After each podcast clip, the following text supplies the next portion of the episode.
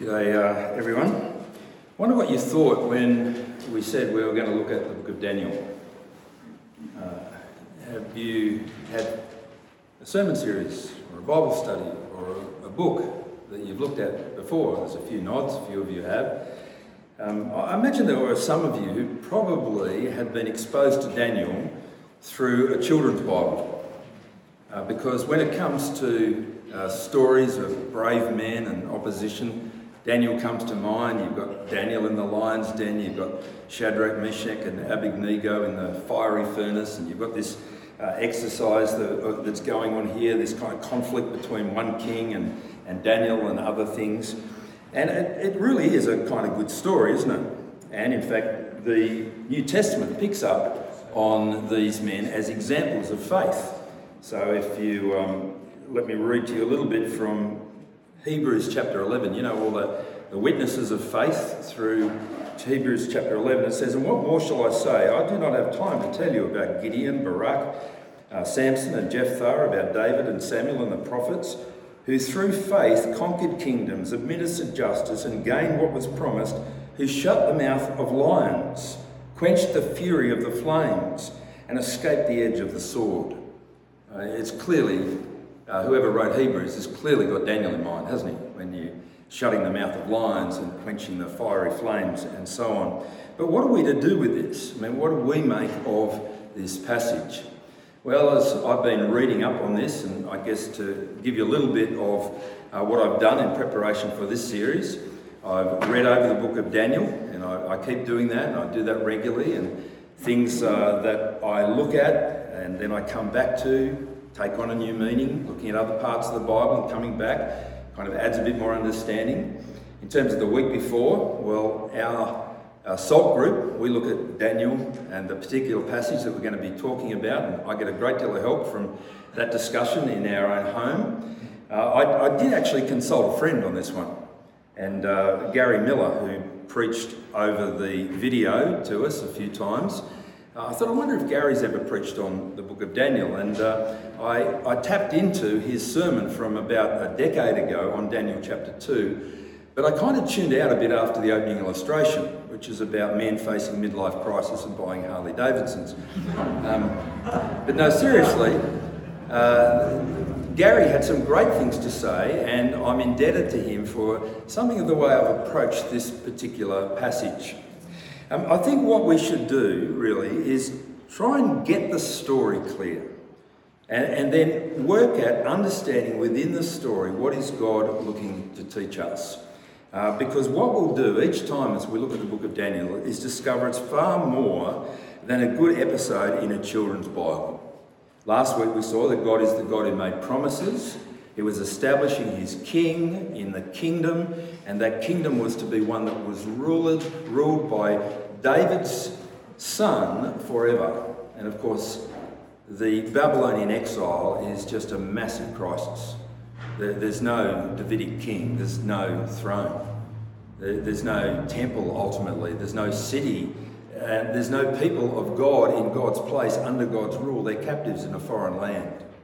And so it's, it's more than just a, a political statement of, of, of, the rise of the Assyrians and the Egyptians and then ultimately the Babylonians. There's something deep going on in the purposes of God. Well, we'll see that again today, but I'd like first of all to just kind of recap the storyline uh, and to do that fairly quickly. And I'm summarising this story under five statements. You can see it there in your outlines. Nebuchadnezzar has a meltdown. Daniel has a plan, the dream gets explained, Nebuchadnezzar has a change of heart, and then Daniel has a change of career. And I think pretty much that's the chapter. But we'll see when we look at it that there's some fundamentally important things about the God who is behind this chapter, and in fact is really the central character in Daniel chapter 2. So let's have a, a, quick kind of run through this chapter. First of all, you've got Nebuchadnezzar on a bad day, in fact, multiple bad days. Uh, in the second year of his reign, verse 1, Nebuchadnezzar had dreams. His mind was troubled and he could not sleep. Um, it's not just a dream, it's that he keeps having dreams.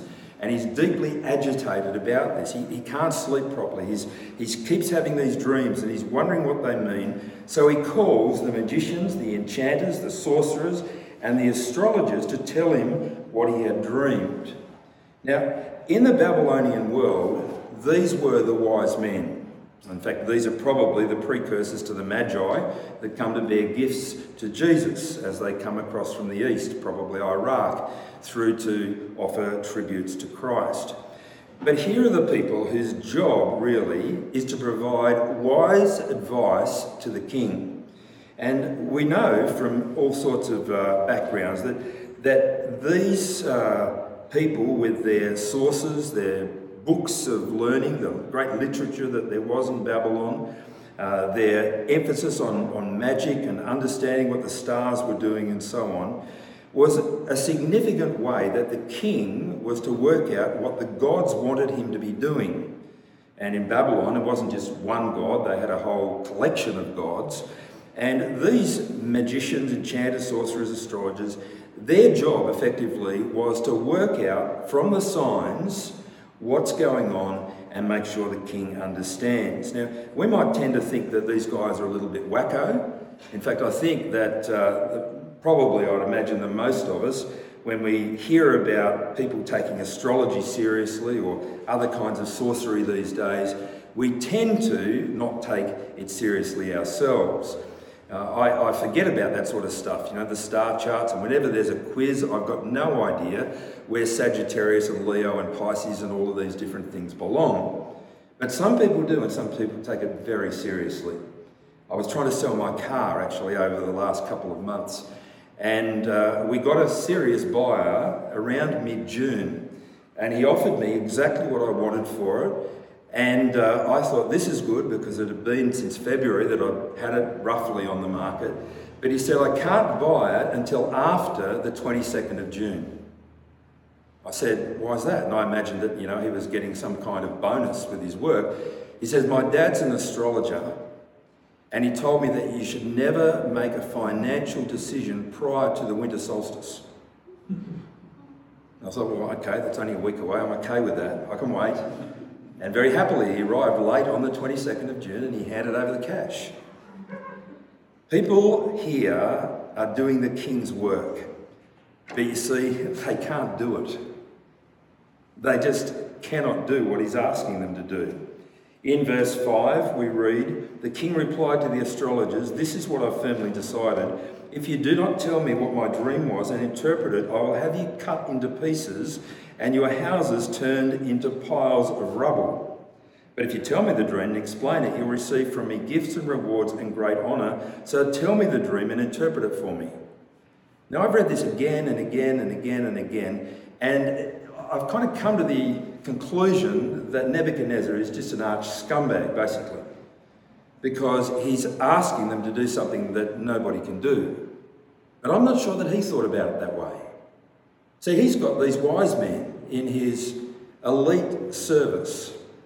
And surely they ought to be able to get in touch with the gods or know the processes to work out not only the meaning of the dream, but the dream itself. And I wondered too, just to kind of just cut a small amount of slack for Nebuchadnezzar, whether he was like me in so many ways, having vivid dreams every night, get up in the morning, you've got no idea what the dream was about. But it was deeply disturbing when you were having it. You had that experience? Well, either way, it seems that the penalty is a little bit harsh. Cut them into pieces and burn down their houses. Well, they can't do it, and so they exclaim that it's an unreasonable thing to do. In fact, nobody can do this. But the king won't have a bar of it, and so he is made angry and furious, and he ordered the execution of all the wise men of Babylon. There's got to be a little bit like cutting off your nose to spite your face, doesn't it? If you get rid of all of your, your wise men. So the decree was issued to put them all to death, and men were sent to look for Daniel and his friends to put them to death. Now, to this point, we haven't heard anything about Daniel. But now his life is under threat. And why is it under threat? Because of the inability, the incompetence of the wise men of Babylon. Well, the next part, Nebuchadnezzar has a meltdown. Daniel, by contrast, has a plan. He gets involved. And we see very quickly that he's a wise man. He, he speaks with wisdom, he speaks with tact, and he has a plan. In fact, it's a very humble plan. First of all, it's addressed towards the king. He asks for time. But more importantly, it's addressed towards God. He asks his three friends to join him in a prayer meeting. We need to ask God to reveal this to us.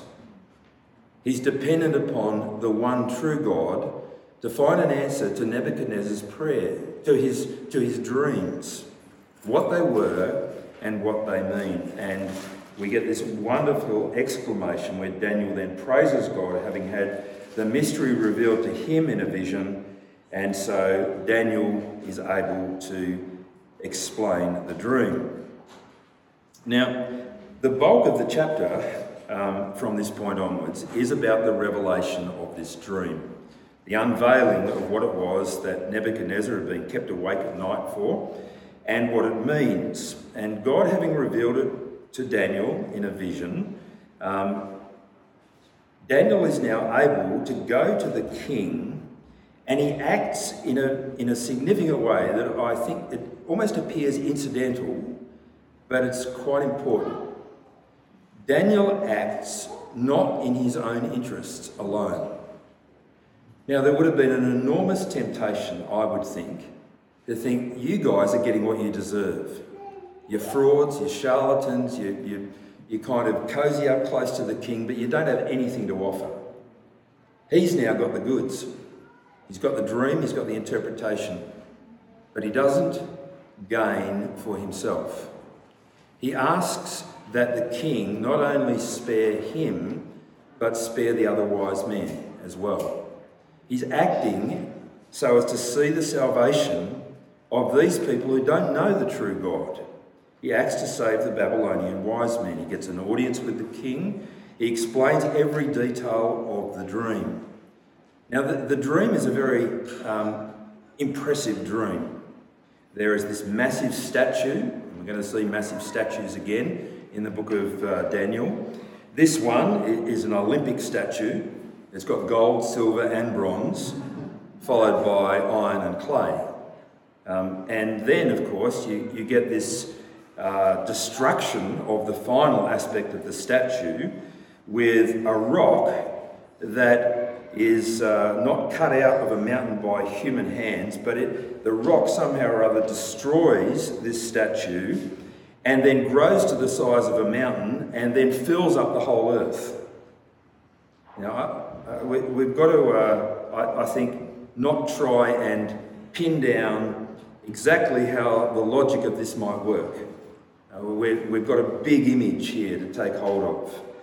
And we're not told everything in the explanation, but there are some things here that I think I want to pick up on that are quite helpful. First of all, in verse 44, in the time of those kings, the God of heaven will set up a kingdom that will never be destroyed, nor will it be left to other people. It will crush all those kingdoms and bring them to an end but it will itself endure forever. And this is the meaning of the vision of the rock cut out of a mountain, but not by human hands, a rock that broke the iron, the bronze, the clay, the silver, and the gold to pieces. So, whatever we make of the details, and we're not going to get heavily into the details, there are some things that are made very clear. First of all, Nebuchadnezzar is identified as the king who is at the head, the one who is gold. And then after him come various kingdoms, but the rock will come and destroy all of the kingdoms. And this rock is very impressive. And the kingdom, it will never end. Well, that's basically the meaning of the dream. Now, Nebuchadnezzar at this point is stunned and he has a change of heart. And so we read in verse 44, uh, sorry, we read in verse 46, the king Nebuchadnezzar fell prostrate before Daniel and paid him honour and ordered that an offering and incense be presented to him.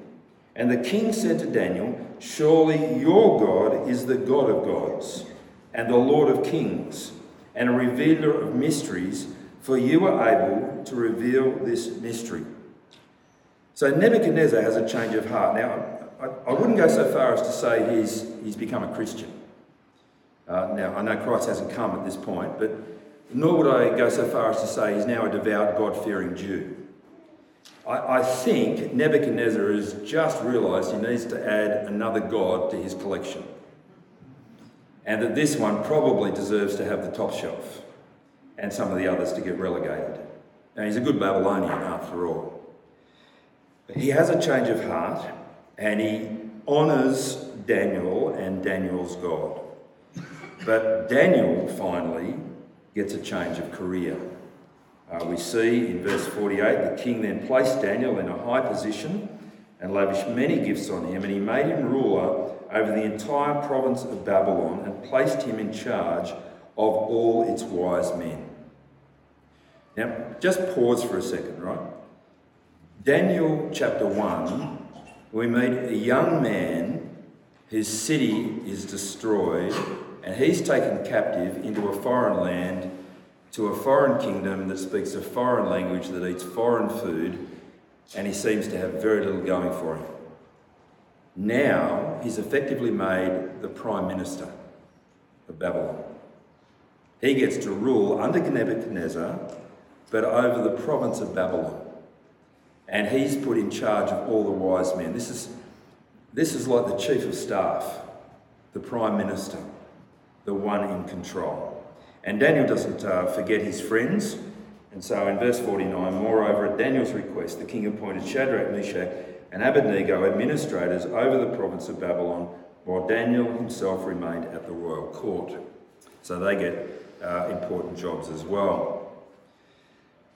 Well, there it is. Nebuchadnezzar has a meltdown. Daniel has a plan. The dreams explain. Nebuchadnezzar has a change of heart. And finally, Daniel has a change of career.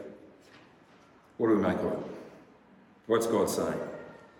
How do we put this into practice? Well, I want to point to two big themes in this chapter. The first is true wisdom comes from God. True wisdom comes from God. You see the contrast, don't you, in this passage between the Babylonians and Daniel. But it's not about Daniel. This is not a great story of a great hero. No, it's not about Daniel. Daniel prays and God reveals the mystery. And we skipped over, but we must read it. It's wonderful. Daniel's praise to the God of heaven. Verse 20 Praise be to the name of God forever and ever. Wisdom and power are His. He changes times and seasons. He deposes kings and raises them up. He gives wisdom to the wise and knowledge to the discerning. He reveals the deep and hidden things. He knows what lies in darkness, and light dwells with him. I thank and praise you, God of my ancestors. You have given me wisdom and power. You have made known to me what we asked of you. You have made known to us the dream of the king. So there's no doubt, is there, that Daniel is indebted to God for his wisdom. God is the one and God alone in whom true wisdom is to be found, and he reveals this wisdom to Daniel. He gives wisdom to Daniel that Daniel might do his will. He's given wisdom and power to Daniel. Now, this idea of wisdom, it's an important Old Testament reality. Uh, we, we see the idea of wisdom coming up at a number of points. In fact, I think we mentioned last week, there's a, so many kind of points of connection between Joseph, who is taken captive into a foreign land, who's able to interpret dreams, who receives wisdom from God to be able to do that, and Daniel, who's taken captive into Babylon, who is enabled by God to show wisdom and tact to be able to reveal and to explain the dreams of Nebuchadnezzar. Wisdom is a big theme. When Solomon is able to ask from God one question, what does he ask for? Wisdom. And we see that wisdom in the way he rules. You see it in the Proverbs attributed to Solomon. He is known for his wisdom in the ancient Near East. People came and brought tributes to him, people came and sought his wisdom. Wisdom is a big thing. We've got wisdom literature in the Bible the book of Proverbs, the book, many of the Psalms, uh, the, the, uh, the book of Song of Songs, and Job and Ecclesiastes, exploring this issue of wisdom in life circumstances. Wisdom is a big theme, but we see wisdom at work here with Daniel, but we're only really getting a taste of the wisdom that we will see if we keep reading in the Bible. And if we read on, and of course we don't have time to read the whole Bible, so I'm going to jump across to the New Testament, um, we will discover where wisdom reaches its climax. And the language of wisdom and power on the lips of the Apostle Paul points to one person, and that is to Jesus. Listen to these words 1 Corinthians chapter 1, verse 22. Verse 21, I'll read from. For since in the wisdom of God, the world through its wisdom did not know him, God was pleased through the foolishness of what was preached to save those who believe. Now, we've looked at 1 Corinthians here at, at Salt, but the basic message of this is without God revealing himself, you can never know him. God makes himself known. He's the revealing God. It is his wisdom to make himself known. And how does he supremely make himself known? Well, in Christ. It says verse 22 Jews demand signs, Greeks look for wisdom, but we preach Christ crucified, a stumbling block to Jews and foolishness to Gentiles. But to those whom God has called, both Jews and Greeks, Christ, the power of God and the wisdom of God. For the foolishness of God is wiser than human wisdom, and the weakness of God is stronger than human strength. So there's a lot of smart people in this world, a lot of incredibly intelligent, powerful people. There is people with influence, people who can change the decisions of nations. But if you want to see where true wisdom and true power is found, then you look to the supreme weakness of a man hanging on a cross. You see, in the death of Jesus, God's wisdom and power are seen. Sin is overthrown, death is defeated. Through the resurrection, God declares Jesus to be that supreme ruler. There's wisdom. So, if you and I want wisdom, then we would do well to listen to the words of Solomon that the fear of the Lord is the beginning of wisdom. Summarise, you've got to start with God if you want to be wise. Wisdom is not about great textbooks and, and world travel and a wealth of experience, as helpful as those things are. No, wisdom is about knowing God. And we come to know Him through Christ, Christ crucified. There is the wisdom of God. There is the power of God. We need wisdom, don't we? We need wisdom to live. We need wisdom to understand our world. We need wisdom to know how to respond, how to take initiative, what to make a priority, how to spend our money, what to do in this life. We need wisdom. Maybe, like me, at times you just feel clumsy, inadequate, foolish. Friends, it,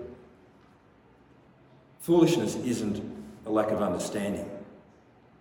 Foolishness is knowing that wisdom is to be found in God and not turning to Him.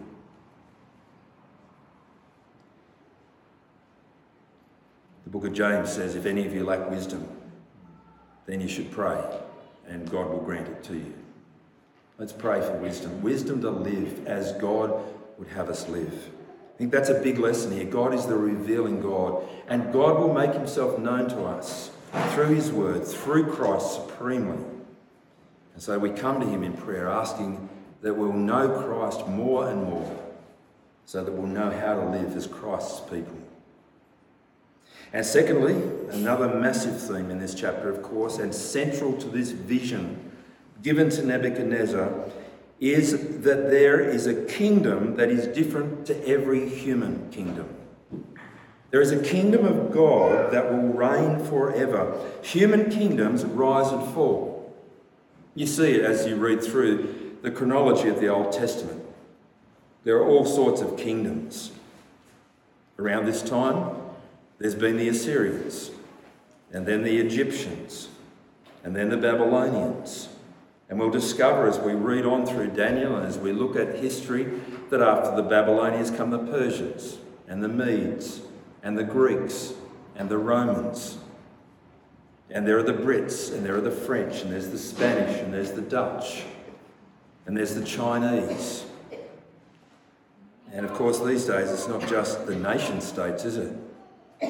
The powerful, the Amazons, the Googles, the Facebooks, the Intels, the Microsofts, the, the massive corporations that dominate the world economy, that influence state politics, that are shaping the mind and thought and cultural agenda of our world.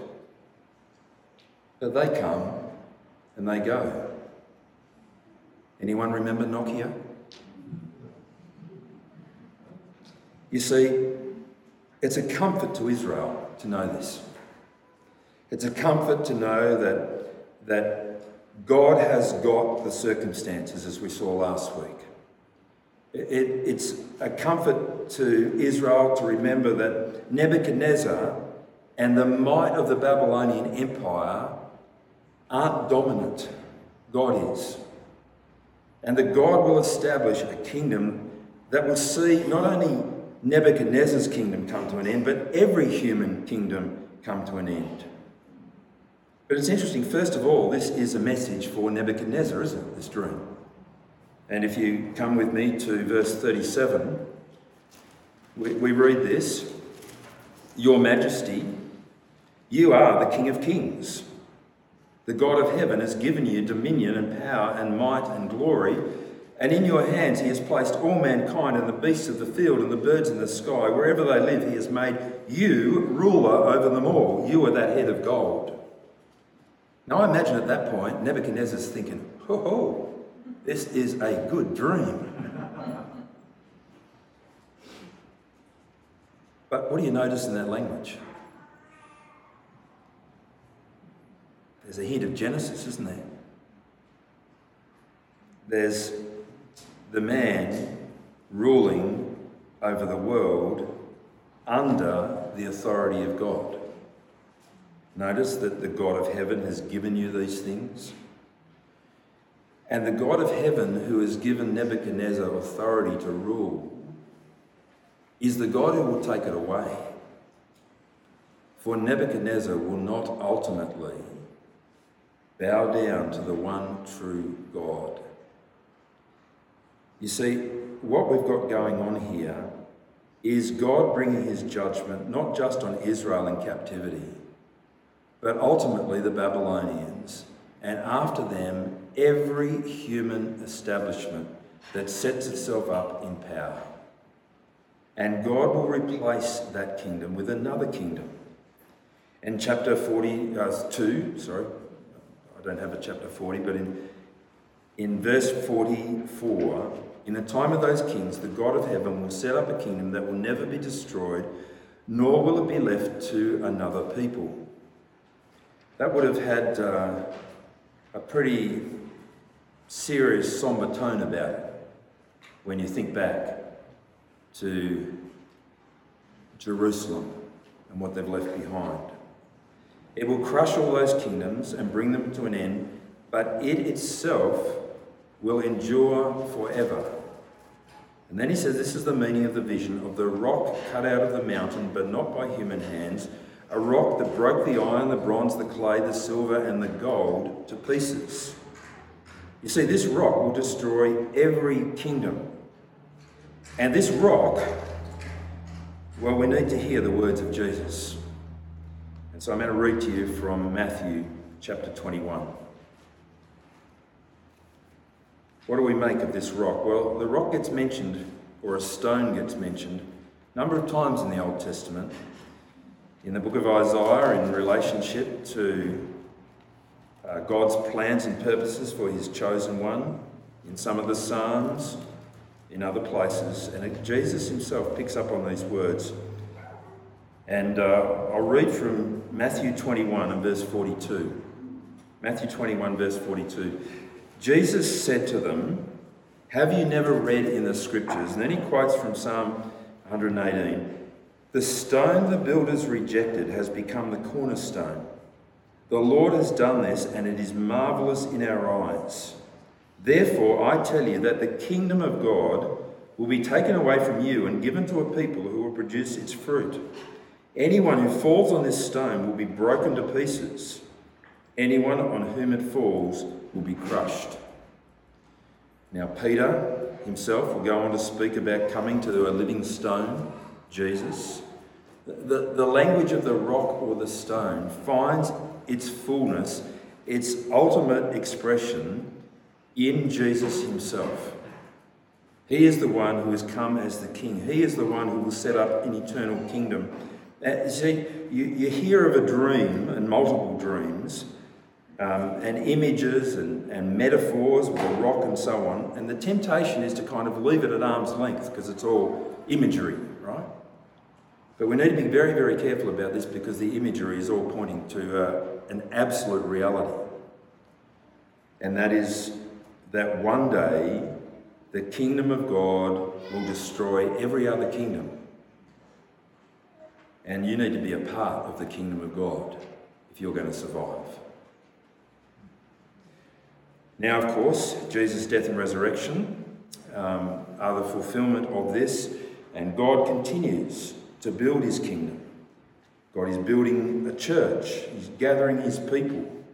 Uh, he's building a kingdom that will never pass away. And so the lesson to us, I take it, is to therefore live wisely and live eternally. Let me just pick up on a couple of things. What will it mean to live wisely? Well, I think first and foremost, it will mean to know our limitations. To know, in a sense, what we don't know. To, to know that we need God, that we're not in control.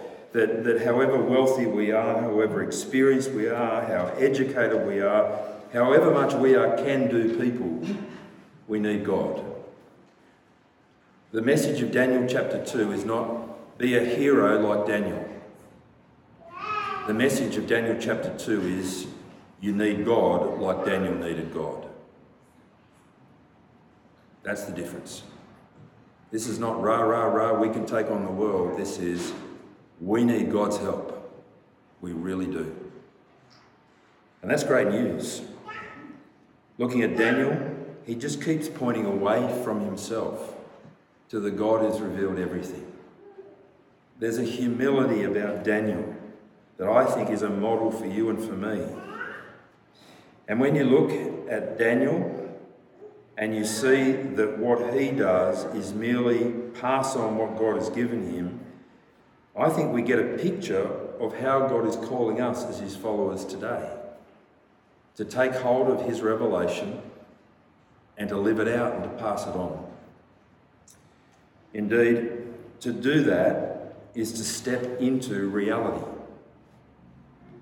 But when we wake up in the morning and we go about our business, and we live as though God isn't really there and we don't give Him any time and we make our decisions based on our own experience and our own knowledge, our own resources, that's a step into fantasy land. Because God is real and He wants us to humbly come before Him and ask for help. Secondly, living eternally. I think this vision of kingdoms being destroyed, we need to take hold of and realise that we live in a world that has been and is and will be made up of kingdom after kingdom after kingdom, all seeking to make a go of things on their own without God. And we can get swept along with that, just as Daniel and his friends would have been tempted to do back in Babylon. But it's dangerous, isn't it? The Bible says not to live for things that will be destroyed, not to live for things that crumble and fade, that, that people can steal, that moths can destroy, that, that rust can eat out. Jesus says that our treasure should not be on earth, but our treasure should be in heaven. And I want to be encouraging us as a church to live eternally. I, re- I read a book a number of years back um, it was called 10 10 10. And I've forgotten the, the, um, the name of the author, except her surname was Welch, and she was the wife of the, um, the CEO of, I think it was um, General Electric, Jack Welch. And she wrote a book on decision making. It was called 10 10 10. A brilliant book, really was. Um, it said when you're faced with decisions and you're trying to act wisely, think 10 10 10. If I do this or if I do that, what difference will it make in 10 minutes?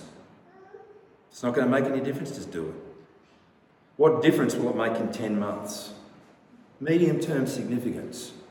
But she said, what you really need to ask is, what difference will it make in 10 years' time? It helped to focus not simply on the immediate or the medium term, but on the big picture. The decisions, the choices, the, the values, our commitments that we make, what difference do they make in the moment? But more importantly, what will they make in 10 years' time? But when I thought about that, I thought, it's not enough. It's not enough to think about the impact of our decisions in 10 months or 10 years, or even 20 years or 50. No, it should have been 10, 10, 10, 10. It needs another chapter. I could co write it for her if she wants. What will be the impact of your decisions in 10,000 years? And we might think, look, it's not possible to make decisions that will make an impact on 10,000 years, and I'll say you are so wrong. We are called to store up treasure in heaven. We are called to encourage each other to be there to the end. Not to have lived simply a good life, but to be right with God for all eternity. I have a friend who lives in Tathra. Uh, his church in Bega uh, having kind of got through the fires and, and now being troubled through COVID and so on, it, it's like us thinking about being part of the fellowship of independent evangelical churches. And, and my friend Dick worked in agriculture. He had a degree in agriculture and he worked for the Department of Ag and he's done some teaching and other things. And he told us about his retirement. Uh, they put a party on for him at work. And as was the case with others who'd retired before him, they asked him what he was planning to do with his retirement.